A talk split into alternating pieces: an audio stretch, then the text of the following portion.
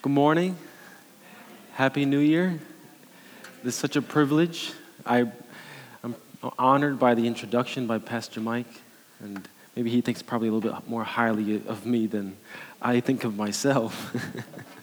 but I do want to say that my wife and I, we came to this church about two years ago, and we've been extremely blessed to have Cab in our lives. And that's not an understatement. Cab has made a huge difference to our family. So it's an honor to be here. And I love you guys, and I love our elders. Now, for the elders, Pastor, uh, for the visitors, sorry, Pastor Mike is the lead pastor. So if my preaching doesn't really bless you, I'm not the preacher, he's the preacher.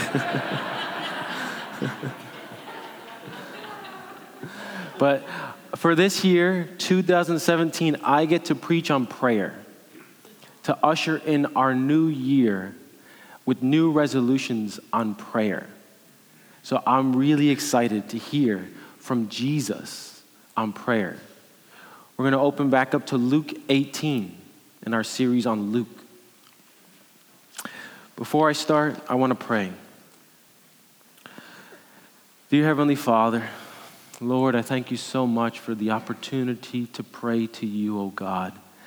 That you are a prayer hearing God, that you give us parables to encourage us to pray for our own good, Lord. You give us parables to make us do the best thing for us. I love you, Father. Thank you, Lord Jesus, for coming, for teaching, for dying for rising. Lord, I pray that in this time you would be with us, that you would teach us, that you would grow us. Let 2017 be a year of prayer, oh God. In Jesus' name I pray. Amen. So I'm going to have two parables up to verse 14. Both of these parables are about constant communion with God, a constant conversation with your, with your Creator, a life that is the most beautiful life, a praying life. God wants our companionship continuously. He doesn't need it, but He wants it. Our God, as Father, Son, and Holy Spirit, needs nothing, but in creating, He wanted us. And so to not live a life of prayer is a tragedy. That is a tragic life, not to live constantly in communication, introducing the light of Jesus Christ into your soul in prayer. So, this is what Jesus is calling us to a noble privilege for us to be in prayer. There was a church father that said prayer supports the soul more than food supports the body. So to be in prayer is to be more in the battles of life than any other act that we can possibly be in. Let's read the parable first. Luke 18, 1. He told them a parable to the effect that they ought always to pray and not lose heart. He said, In a certain city there was a judge who neither feared God nor respected man. And there was a widow in that city who kept coming to him, saying, Give me justice against my adversary. For a while he refused, but afterward he said to himself, Though I neither fear God nor respect man, yet because this widow keeps bothering me, I will give her justice, so that she will not keep beating me down by her continual coming. And the Lord said, Hear what the unrighteous judge says. And will not God give justice to his elect who cry to him day and night? Will he delay long over them? I tell you, he will give justice to them speedily. Nevertheless, when the Son of Man comes, will he find faith on the earth? So, this parable has been utterly fascinating to me because I thought I knew what it meant until I started to study it. Let me just point at what I think Jesus is getting at. In verse 1, he very clearly tells us the parable was given so that we would pray always and not lose heart. And then in verse 6 and 7, he says, He will give justice to them. Will he delay long over them? No, I tell you, he will give justice to them speedily. And then in verse 8, when the Son of Man comes, he will come in justice. Pastor Mike preached two weeks ago in chapter 17 about the coming of Christ, which was the coming with justice. And so he's still in the same topic, he's still in the same context. Jesus says, I'm going to tell you a parable that's going to make you pray. And then he tells them a parable about justice. I don't know about you, but if somebody asked me, I, if they said, Peter, what, what makes you pray? I wouldn't go to a parable on justice. That's a, a new category. So for me, it, it has begin, begun to reshape how I think about prayer. Why does Jesus believe that a parable on justice will cause his people to pray? Why? What is Jesus wanting us to see in this parable? He didn't change context, he's still talking about justice. So let's walk through the parable. The first character in the parable is an unrighteous judge. He says he doesn't fear God, he doesn't care about his fellow man. He's presented as though he's objective and unbiased. He doesn't care about a widow crying out to him. He's compassionless. But to Jesus, to be neutral is not a virtue. To have no regard for God and man and not even care about a widow who's so helpless, that's not a virtue, that's wicked. So he's presented as an unrighteous judge. And then the second character is a widow. She has had something crazy apparently happen to her, some kind of traumatic event. And so we see her crying out for justice. We see her She's a widow, so she has no standing in the community. Normally, you might give the judge a bribe to get justice, but she seems to have no bribe or not willing to give one. She seems to be completely alone. She is crying out for justice against her adversary, and so she finds herself coming to an unrighteous judge. Now, imagine for me with me for a moment you're in this Middle Eastern setting, and he goes out, and there he is going to the market, and there she is following him around saying, Give me justice. If he has a dog, when he goes out to walk that dog, there she is next to him, Give me justice, give me justice. And so he gets to the point where he says, This lady, I don't fear God or man, but this lady is wearing me down. She's giving me a beating. She, in verse 5, it says, I will give her justice so that she will not beat me down by her continual coming. It's like the Greek literally is, she's gonna give me a black eye. If I'm in a boxing ring, she's gonna win. She's wearing me down. I'm gonna have some kind of nervous breakdown with this lady. She just keeps coming at me. I just, I can't take it anymore. I don't care about her. I don't care about God, but I'm just gonna give her what she's asking for so I can just have her leave me alone. Then Jesus, in verse 6 and 7, he goes to explain the parable. Says, Hear what the unrighteous judge says Will not God give justice to his elect who cry out to him night and day? This is the interesting part. If you just read the parable, just the parable alone, how would you interpret it?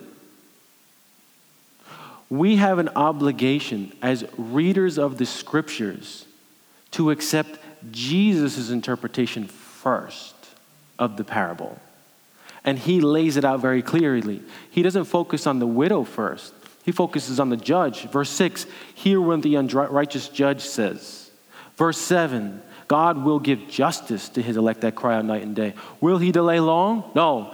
I tell you, he will give justice speedily. And then in verse 8, when the Son of Man comes, which in chapter 17, 29 and following was all about the coming justice. Jesus is very clearly pointing at the justice that is to come in the second coming. And so here we have Jesus presenting a widow who's very unlikely to get justice, but gets it.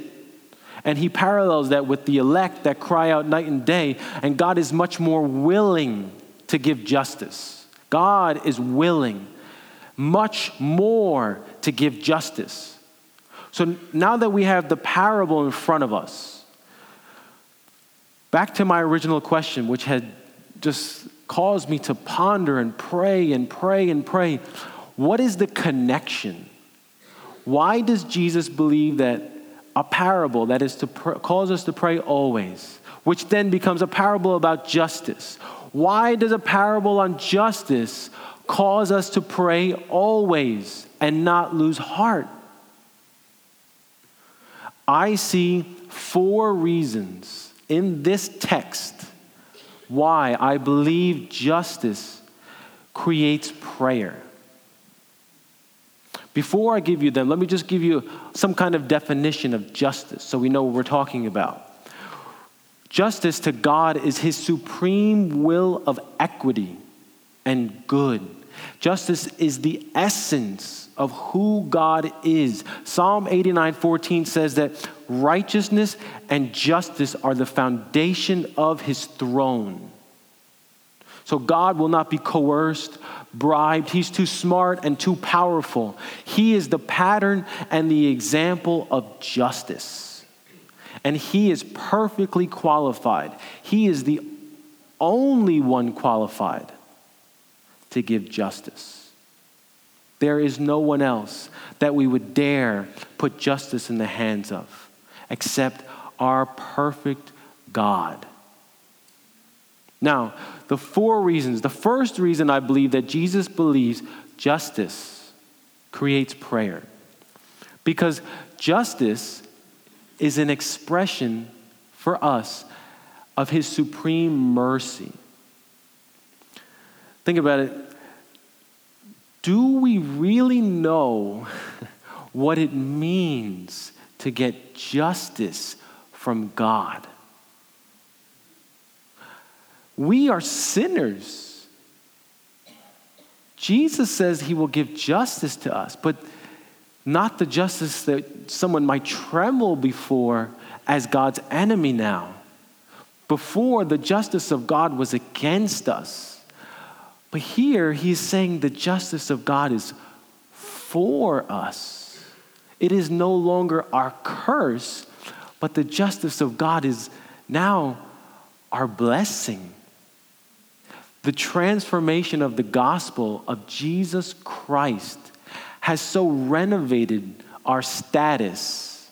It has so changed how God views us that justice is reversed. The justice of God does not stand as a sword to slay us. The just, when we cry out for justice now, it is the fruit of a changed relationship. Think about this. How can we be asking for justice and it not be against us? That is normally a prayer that would terrify some people. But he is not only telling us we have it, but he is encouraging us to pray for and cry out for justice. Jesus, I think, embedded in here is saying only if you possess the very righteousness of Jesus Christ, are you safe to ask for God's justice? This is why it calls us and our special status before God, His elect, in verse 7. We have been so elevated by God's grace that we are now safe to ask for God's justice. We dwell in his safety. Therefore, the gospel does not just change who we are, but it also changes what we can ask for. This is the glory of Jesus Christ, being able to ask for God's justice shows us that we are truly His elect. Let me say that one more time. Being able to ask for God's justice means that we are truly His elect. it becomes a privilege to pray. This justice here, which is supposed to cause us to pray, is a signification. It shows us we have been so set apart by God. It becomes our privilege, our special blessing to be able to speak language that others cannot speak. The second reason that I see is because here we have a divine promise.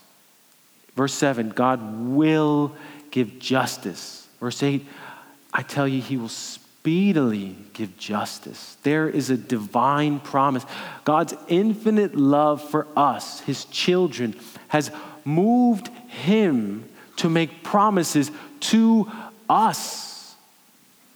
We cannot force his hand. We cannot make him give promises that he doesn't want to give, but he has moved himself in his great, overwhelming love to make promises to us his children.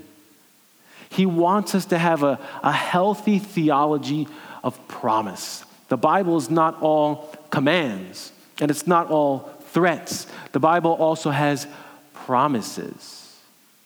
So as we come, I have a picture here as though as we come to God in prayer, He puts promises in our empty hands.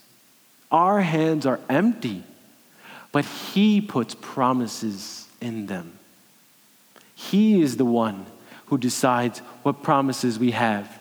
And Jesus believes that a promise for justice will create prayer. Justice for us. The goodness of safely dwelling in His justice. A category that I don't normally think in. But Jesus thinks that this is a good category for me. So it's a category that I need to stretch myself in and to change the way I think because Jesus believes this is so good for me. These promises are not for everyone. He clearly says these are for his elect, for his children. These are for us alone. For any that would come to Christ in faith, they too have these promises. But if they stand in rejection to Jesus, then the promises still remain away. So, in this passage, here, Jesus is giving us very specific promises. Sometimes people think, I have faith in God very generally, and that's good. But here, this is something very specific. When we are on our knees in prayer, we can hear God will give justice as a specific promise from God. And so this morning, God is placing a promise of justice in our hands so that empty hands become praying hands. The third reason I see this world is so full of darkness and pain and sadness and evil. To know that God, in His goodness, will make sure that there is no injustice that remains at the end of time gives us great hope in our prayers. For example, not everybody thinks this way. An atheist might say, Well, I don't have justice, but we as a collective community, we make the world a better place. But for an atheist, the world is just random, chance, nothing, there is no final word on justice. So for them to pray would be a contradiction in two ways. They don't believe in God and they do not believe in justice. But for us Christians, the cross demonstrates God's decisive act in justice. It shows that there is an unstoppable movement of all of history towards God's coming, the coming kingdom of Christ in perfection and in glory and in power. And therefore, we pray because the cross shows that God is active in this world. He still moves today. He says He will not delay long. He will do it speedily, as God defines speedily. The day draws near. Every day we get closer and closer and closer to the day of perfections, the day that all wrongs will be righted. The last reason I see is because there is a deep, deep, deep love embedded in this justice. God is saying, if you lay a hand upon my child, you lay a hand upon me. If you touch my child, you touch God. There is a unity, a oneness. He identifies with us in our brokenness so much that his protecting hand stands guard over us continuously. Zechariah 2:8 says that we are the apple of his eye. To touch a child is to touch the eye of God. To harm the body of Christ is to harm Christ himself. God is unwilling to crush us he, in his great love, gave his willing son to be crushed for us. And he does not do nothing as we are set apart as worthless because he has set us apart as precious. You think about the Old Testament, Israel oppressed by Egypt, God brought 10 plagues because his people were oppressed. Daniel, the prophet, thrown into a lion's den, and it says that God kept the mouths of the lions shut. There is God's activity in this world for justice.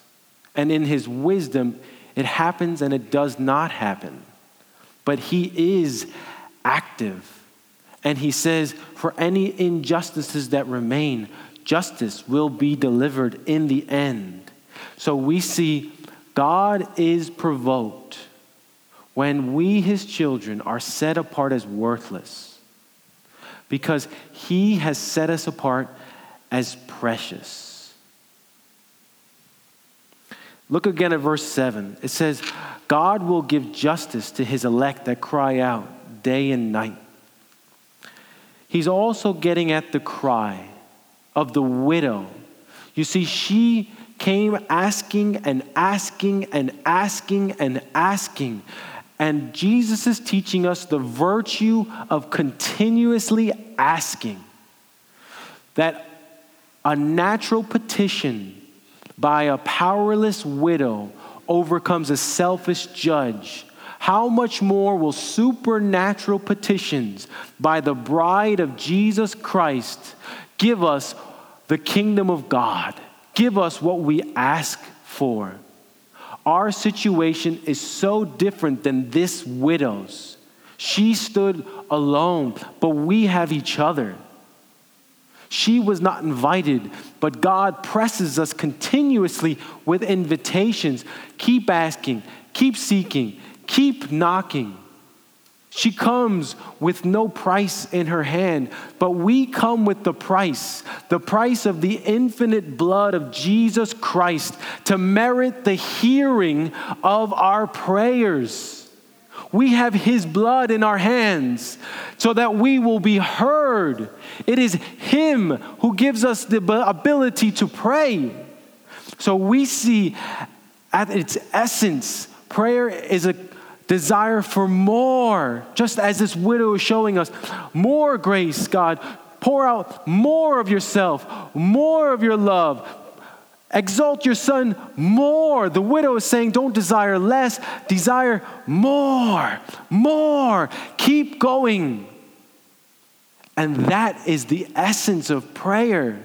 And he has a reputation not like the judge who doesn't listen, he has a reputation as a prayer hearing God. He will do it. So the parable gives us two great motivations justice and the value of petitions. The widow inspires us, the promise gives us a foundation. And with these, we rebel. We rebel against all the world and its fallenness. We refuse to accept evils in the world by prayer. We refuse to be passive and do nothing. Instead, we cry out for justice. We cry out as a quest for justice from God. We do not sit idly by. We cry for justice. Lord, do it. And there, it is in that justice we cry out, Lord, do it more. That is the testimony of the scriptures. Our cries are more powerful than all the political leaders of the world. We are the bride of Christ, and we have a God that moves. I want to take a pause for a moment, and I want to address two objections that, after I read the parable, I had. The first objection would be why do I pray? God is going to do everything He's going to do anyway. He's just going to do it, so my prayers don't matter. But you see, this passage answers that question. The widow cried and cried. The elect are said in verse 7 to cry out, and the response is justice. The response is justice. Our prayers are vital. That is what Jesus is telling us. God moves, God answers, and God gets all the glory but God is working in all of our working. God is working in all of our working. And you know what? I tremble because God does not work around me. The Almighty God works through us to accomplish great things in the earth. His normal way to accomplish his will is by hearing the prayer first and then answering it. That is the way our God works. This is exactly what this passage is teaching us. The second objection I had what do you do with all of the supposed unanswered prayers? God answers every prayer yes, no, later. But we have an experience in life that God has not answered our prayers. If you pray a hundred times and 99 of them do not get the answer that you want, and He only gets the answer you want on the hundredth prayer, what do you do with the 99 prayers? If you pray a hundred times and he answers no to all 100. Was it worthless? Was it just vanity? When Jesus says the elect cry out, do you hear Jesus calling you to waste a lot of your time making prayers that will go unanswered? How do you answer this question? You see, I believe it is good that there are some things, some things in your life that God keeps and does not answer yes to immediately. Because it's better to have prayed a thousand times coming near to God rather than getting the answer you want immediately. Because by going a thousand times, you come near to God. You plead with Him. You draw near to your God. Remember the cross. In Matthew 16, Peter had come to Christ saying, Lord, may it never be that you would go to the cross. But Jesus, he listens to the request of Peter, but in the superior wisdom of God, he knows if I was to stop this cross, all of the benefits, all of the good that would come out of it would then be nullified. So he listens, but the superior wisdom of God does not answer it the way that Peter wants. But notice in that passage in Matthew 16, Peter is corrected. He is taught. He is given more wisdom and more understanding in coming to Christ in prayer. Even though the answer was not the one that he wanted, it was good to keep coming to Jesus. And Jesus, rather than being angry with Peter, six days later, it says that he goes up to the Mount of Transfiguration and he gets to see the glory of Jesus Christ. To be in prayer is to commune with God. That is never a waste of time. Let me ask you a question. Would it please God if you hold back your cries and your tears and your yearning from God? Will that please your Father to hold back your weaknesses? Wouldn't it be better to hide yourselves under His wings, to find a secret hiding place between you and God? because you are constantly communing with Him. So He wants us to bring all of our brokenness, bring all of our needs, bring all of our pains, bring all of our weaknesses to the one who wants them all. He does not only want our Sunday best, He wants the Wednesday worst. God is crying out for us to come. We honor Him by crying out to him as God. God is jealous. Verse 17, the elect are crying out. God is jealous for your cries, and he deserves those cries. He deserves those cries. He wants every part of you. He wants all of us to come to him, especially the weak parts, so he can bless us so He can heal us, so He can comfort us in our weaknesses. So in Psalm 73 28, it says, It is good for me to draw near to God. I have made the Lord my refuge. Hmm. So, we cry out like the widow. We keep asking. We keep asking. We don't know. We don't know when he's going to say yes. So we keep going and we keep going. But we know that we are his children. And he is wise and he is good. And we know that it is good for us every time we cry out to him. He is teaching us, he is growing us, he is healing us, and we honor him when we don't hold anything back from him. Now, in verse 8, it says, When the Son of Man comes, will he find faith on the earth. The literal word is will he find the faith on the earth? So Jesus does something very interesting here.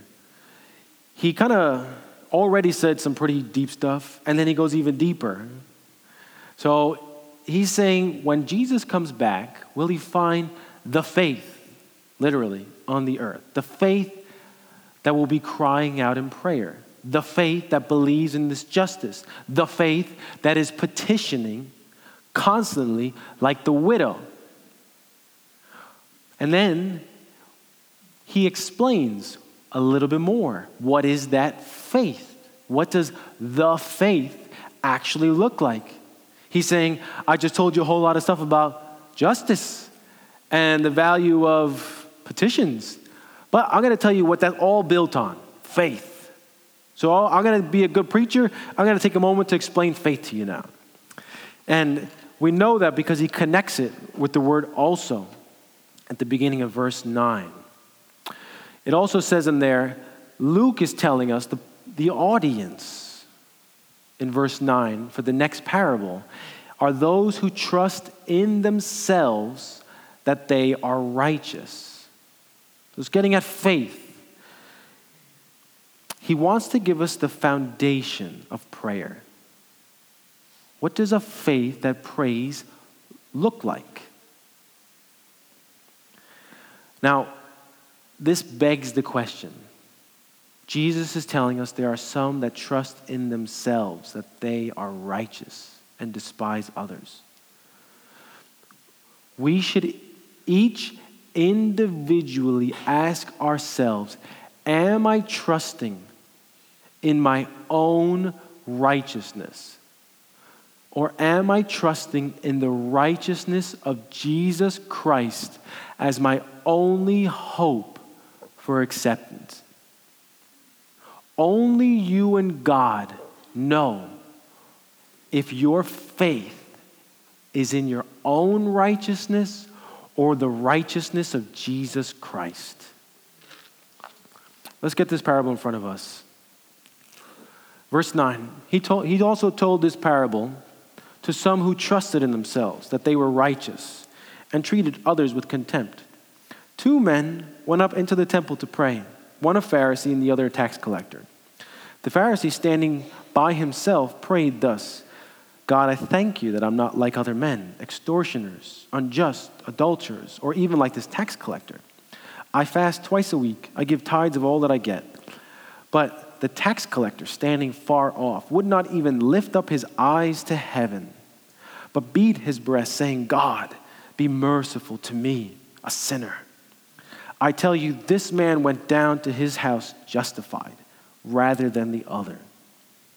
For everyone who exalts himself will be humbled, but the one who humbles himself will be exalted. The first character now is a Pharisee. You've seen them tons of times so far. The Pharisees, he says, God, you're kind of you're kind of lucky to have me, basically. So he's talking about all the stuff that he does not do. I don't cheat anybody. I don't commit adultery. I'm not like this guy, this, this tax collector who betrayed our people and is stealing from us. I don't extort any money. In fact, I memorize a lot of scripture. I know a lot of Bible. I go to the prayer meetings. I go to the synagogue. I go to church. Like, I do a whole lot of good stuff, God. So he's coming to God with a price in his hand. The price that he has is his own righteousness.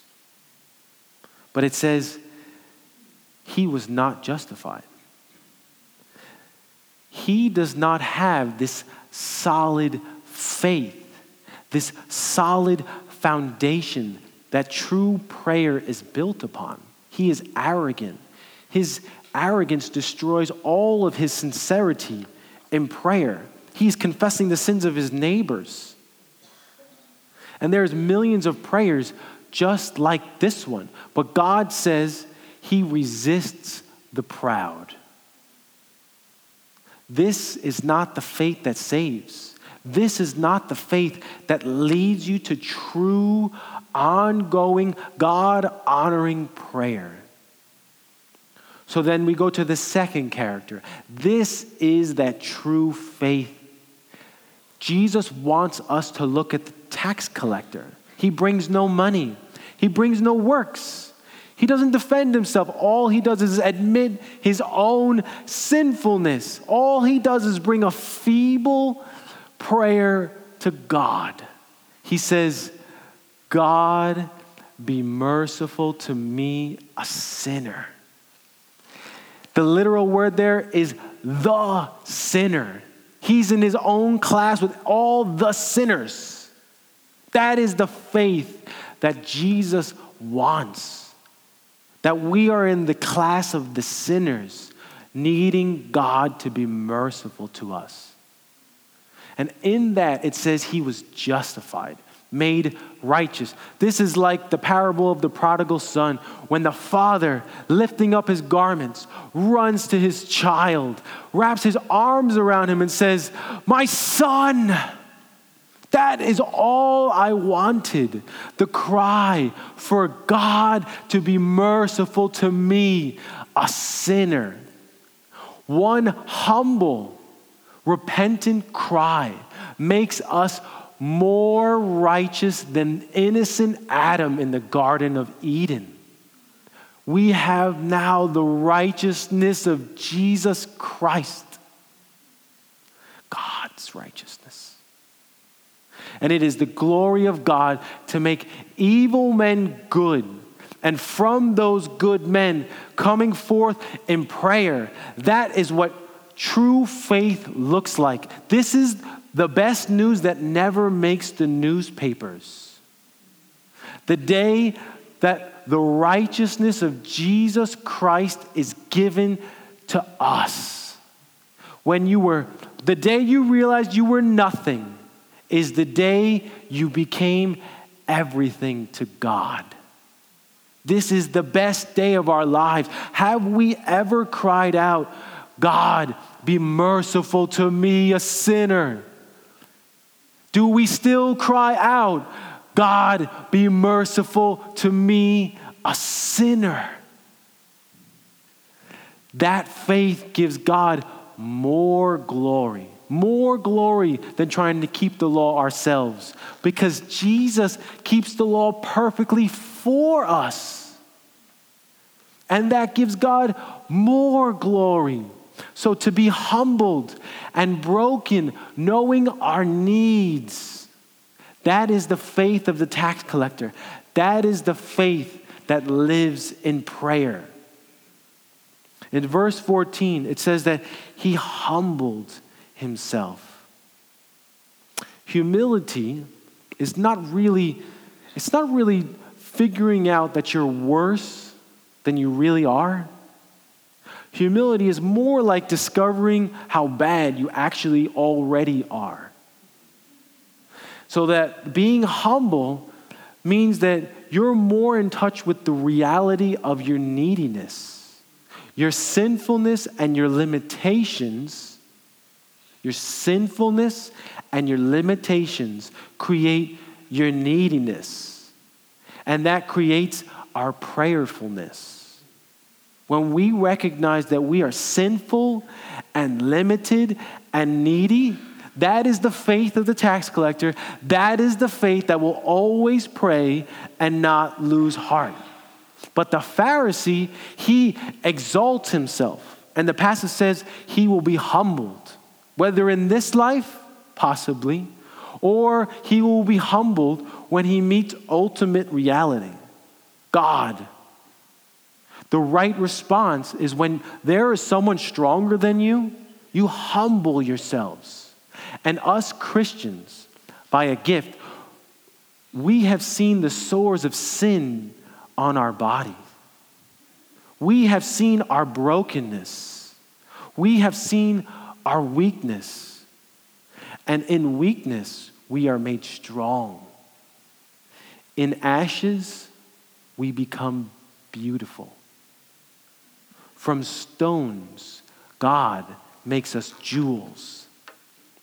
So, as we close, the second parable is really getting at the essence of what it means to be a creature of God. To be a creature is to be in prayer, it is to be in prayer for more. We are sinful limited. There's one stronger than us. So we pray for faith, for love, for justice, for mercy, for all that God has for us. And He condescends to us to hear us. He loves to hear our prayers. He has no limitations, He has no impurities. There is no one stronger than our God none that he has to bow before. Yet he hears our prayers. God, our, the Son, Jesus Christ, humbles himself, enters creation, dies on a cross. He dies on the tree that He made. When you have all the power, when you are perfectly holy, when there is no one stronger than you, what does humility look like? It looks like our God. He is the humble God who moves to our level to work in our prayers, and He loves to do it. It is a great thing to know, to know from the bottom of your heart and to believe that nothing happens unless God moves. When we have dangers, difficulties, obstacles, we know by faith if God moves, that is enough. If God moves, everything else moves. He is the one that makes everything happen. When you believe this, you will pray. You will always pray and not lose heart. This is the blessedness of poverty of spirit to live on the alms of free grace from God. More, God. Show me more of your promises. Raise up your name more, oh God. Let me, let me enjoy you more. Display your gospel more. Save more, oh God. This is our heart's cry. In prayer, we are addicted to receiving from God to His glory. In prayer, we are addicted to receiving from God to His glory. So, when He created the universe and He determined the most important things, the greatest gift that He would ever give would be Christ and His righteousness. When he designed the world, where would the oceans be? Where would the animals be? Where would be the most noble Mount Calvary where I will give them righteousness? His idea is to constantly be giving to us, to be like this Pharisee. The Pharisee was not a receiver, he had his own righteousness, but it was a fake righteousness. The relationship he had with God is to twist the essence of our relationship with God. He twisted it. He would not submit to God's righteousness. He would not let God be God. To reject the greatest gift in the entire universe the audacity to reject Jesus Christ, to reject the kind of relationship where God loves to give. That is why hell exists. There are people who will not let God be God. God has designed from the beginning to be the giver of everything. To reject the giving of God is to reject the glory of God. That is why the tax collector cries out. He doesn't just get the best gift, he gets the best kind of relationship. He's giving an amen to the good design of God, where he will be the provider of everything. So to be in constant prayer, that is the position of a receiver. We are constantly receiving from Him. This year, live 2017 in prayer, in communion with God, in battle, rebelling against all the fallenness, safely asking God for justice receiving his promises, promises, all built on faith. Faith like that tax collector, broken, humble, receiving from God, living on faith, all to the glory of God, the giver of everything. Let's pray.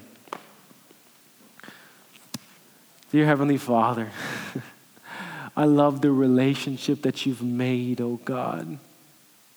I love that you want to be the giver of all things, that you have planned from all of eternity to be the giver of the best gifts, Lord God, so that you get all the glory and we get the best relationship with you, oh God, forever and ever and ever, oh God.